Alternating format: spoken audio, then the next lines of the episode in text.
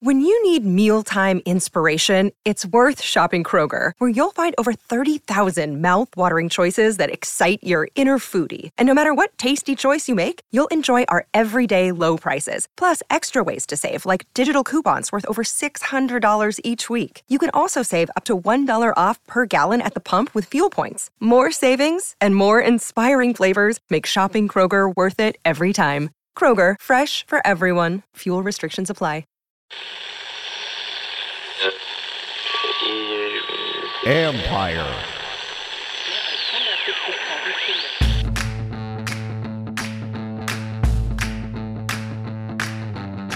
Hello and welcome to my podcast. Do me a favor, subscribe to the John Keim Report wherever you get your podcast. You're watching on YouTube, hit that like button, hit that subscribe button. You can find us there as part of Empire Media. That's A M P I R E. Always much appreciated when you tune in and a little programming. Now, oh, by the way, don't forget you can always read my work on ESPN.com.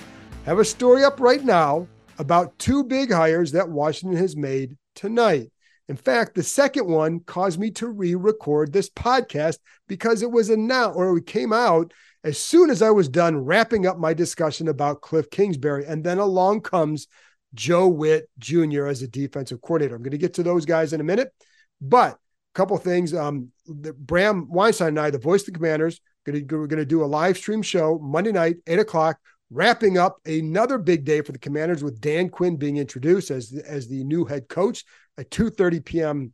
Uh, press conference. We'll have more information on maybe some other coaches, um, all that good stuff. I know Eric Bieniemy is still the coordinator. A lot of people ask me about him, and you know, suffice to say, he's not the coordinator here anymore. be I don't have no clue what his role is going to be. I think you can take a big leap from here to see what it was, what it's going to be.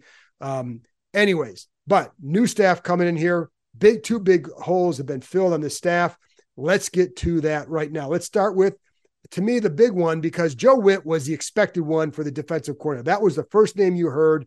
And I had heard that, you know, I'd been told before Quinn was hired that this was the guy he was telling other teams that he was going to hire as his defensive guy. So, well, I'll get to him in a minute, but the, but I think there's a little, lot more to discuss with Kliff Kingsbury because the importance of him being the offense coordinator, and also we know Dan Quinn is a defensive coach. He's going to have a hand in all that. But let's get to Kingsbury. So, a couple of things here that jump out. One, he's experienced with young quarterbacks. He helped, he drafted and developed Kyler Murray in, in Arizona. Now, the two had some issues at the end, it sounded like, but they certainly made that offense work for a few years. And he has experience with him and developing young quarterbacks. He worked with uh, Patrick Mahomes at Texas Tech, Baker Mayfield at Texas Tech, Caleb Williams at USC last year. I'm going to, get to that situation in a minute because I know that's a that's a topic of interest for everybody. So, but that's one of the bonuses of Kingsbury. He's worked with these young, this young talent. Now, I've heard positive things about him. I haven't talked to a lot of people about Kingsbury, so I don't want to go too hard on that. Just I will say, like I did that with Quinn. I was kind of adamant. I told you guys a lot of times how much I'd hear about him because I talked to m- more than a dozen people in the league, various roles about him, and it was it was the same thing all over. Can't go there with with Kingsbury because I don't know. I do know that people like this. You know, a lot of people, a lot of people do like this offense. Is it for everybody? I don't think so because it can be different. So it's it's certainly not traditional, um, but it has evolved over the years. So I'll get more into the X's and O's of that when I have other people come on whether it's Logan or other people come on to talk about that who know a lot more about it than I do, people who are more versed in that offense than certainly than I am. But I think that experience of working with young quarterbacks is key for a team that has the number two pick in the draft. That's going to get, I'm going to talk about that in a few seconds as well.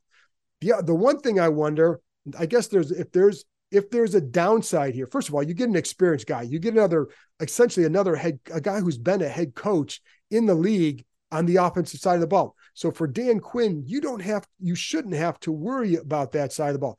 You have to stay involved in it, though. I'm not going to sit here and say because what did Ron Rivera do? He hired an experienced defensive coordinator. Now, it's not a one for one here. This is not a 2.0. So that's a tired phrase. It's not accurate.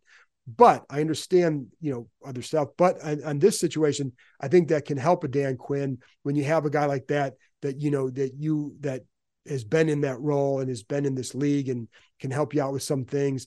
Doesn't mean you have to ignore that side of the ball. You shouldn't do that. And I think, you know, that's one reason why for Joe Whitt being the defensive coordinator, it does allow Quinn to be more to, you know, kind of jump into both areas when he needs to, where, when, and when, or I guess when he needs to and how. So, but I get, I think if you look at, is there a downside here? Well, of course, there's a downside to everything that ha- every guy that gets hired in the NFL. But the one thing here would be, what if what if Kingsbury, what if they go out there and they draft, you know, Drake Maye or whatever, Caleb was, and they go out and have a really good year. Well, then does Kingsbury get hired to as a head coach for another team if they're going to go draft a young quarterback, right? Or if they have a young quarterback? Is that a possibility? Well, of course it's a possibility. Is it likely? I don't know because there's a long way to go in all this. But that's the one downside for a guy like Kingsbury. Would he want to be a head coach again? Would he want to go? Would he go back to college and do that? I'm guessing maybe he had some opportunities. I don't know that, but if he did, you know, he certainly stayed in the NFL. Well, he was there in USC last year, but he could have stayed in college probably if he had wanted to. Certainly was looking for NFL jobs. Would he want to try and be a head coach again? Most guys do.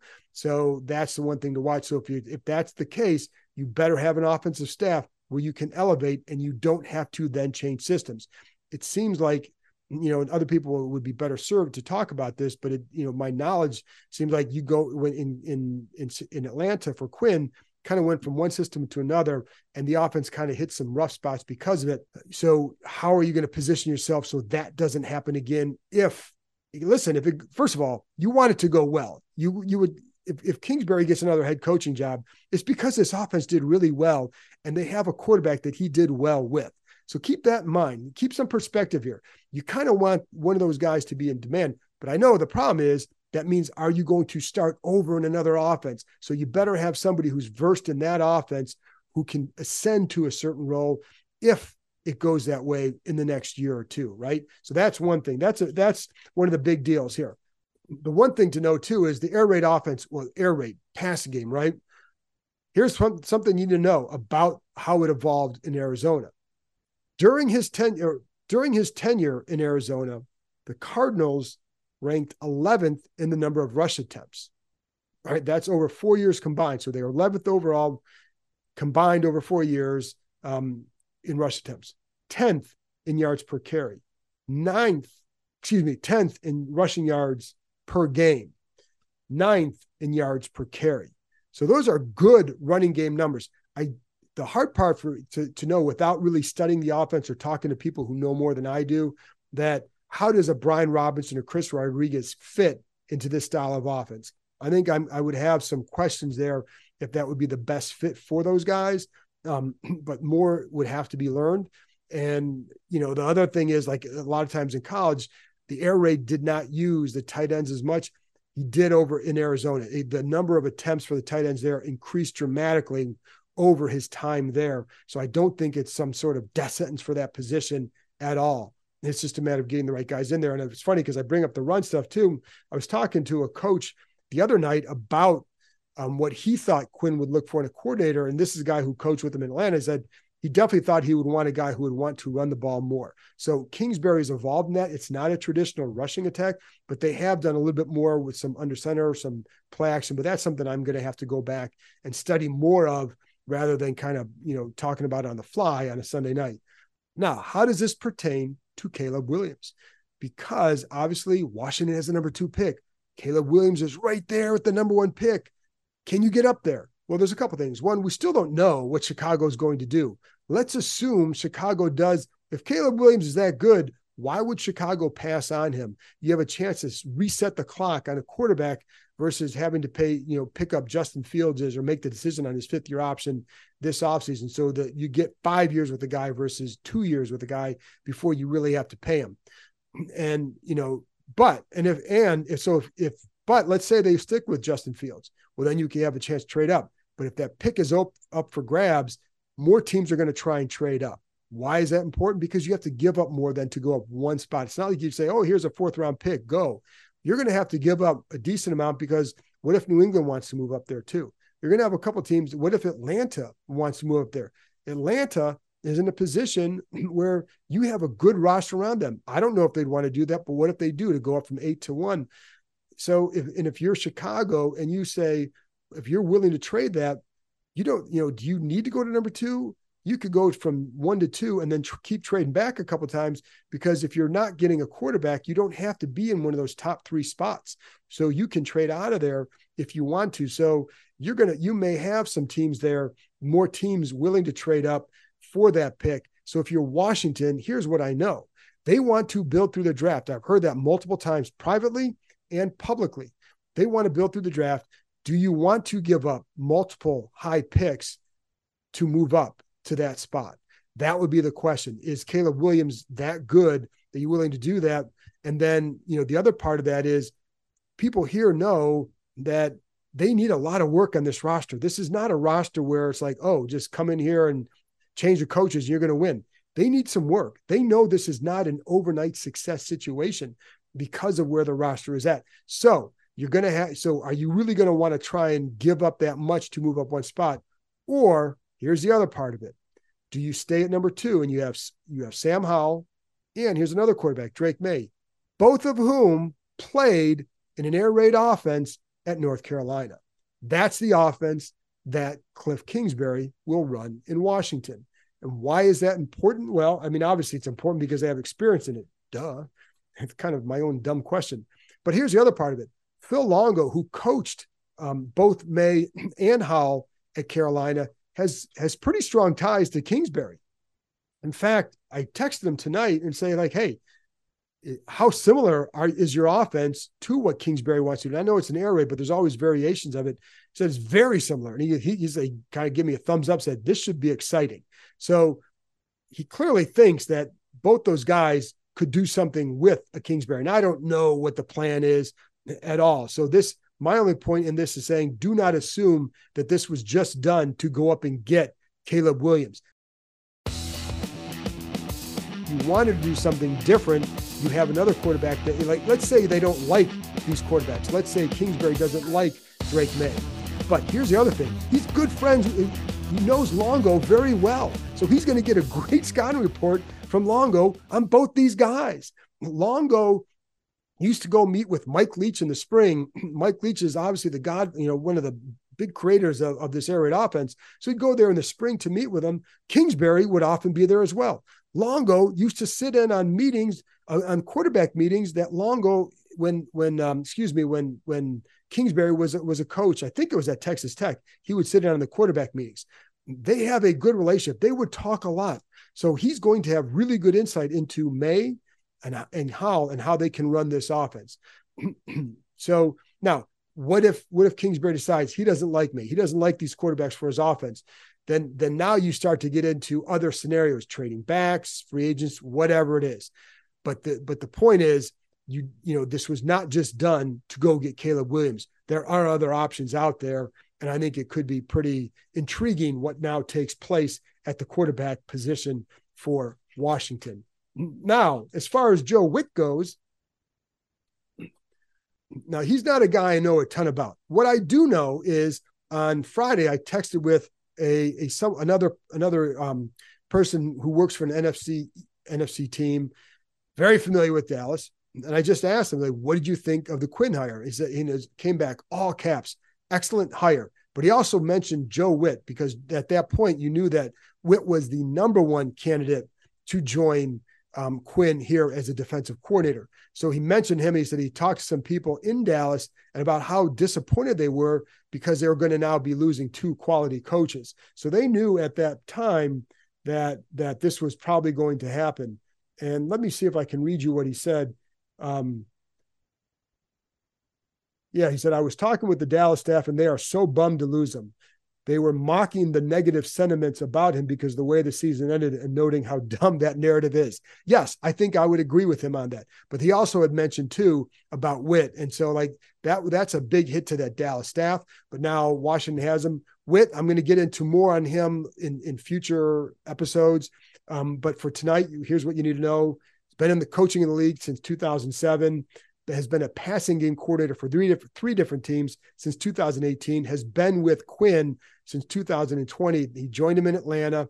Then he joined. Then he came over in Dallas and joined him there. They built they they built a very good defense in Dallas. you know, for whatever happened in that last game, which to judge a guy on one game is just ridiculous.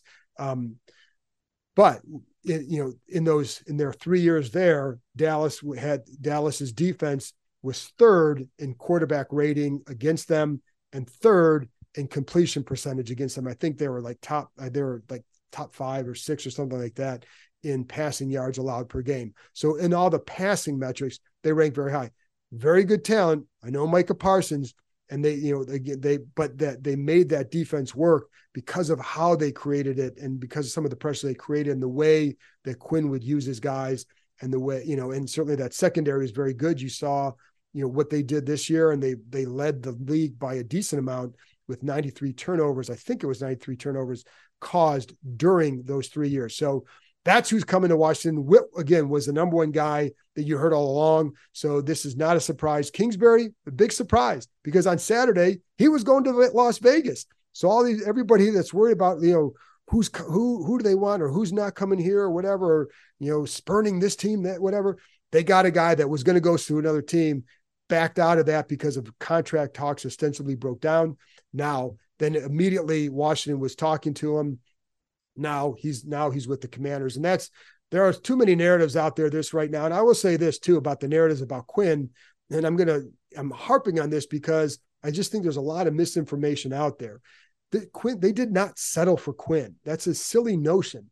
Quinn from the beginning was one of their top picks. If i had to rank them i'd say probably ben johnson first quinn second. At the start of this process going into last week i don't know that that order was the same because I think that that Johnson would have needed a really strong interview to get to get the job, an in-person interview to get the job, because Quinn was impressive in his in in his first interview as well as his second. When he had that second interview before they were flying to to Detroit to meet with him. So just you know the idea that all these guys left and somehow they got stuck with Quinn is just not accurate. So anyways, I know some of you aren't going to believe that anyway, so you can believe whatever you want just telling you what I know, and this is not just coming from from the commander. So when I when I tell you that stuff, I'm getting it from people who know people, and they tell them the truth, who then tells me more what's going on. So there you go, folks. That's it from me. Again, eight o'clock Monday night Eastern time, another live stream with Bram Weinstein, the voice of the Commanders. So and 2:30 press conference with Dan Quinn. Talk to you next time.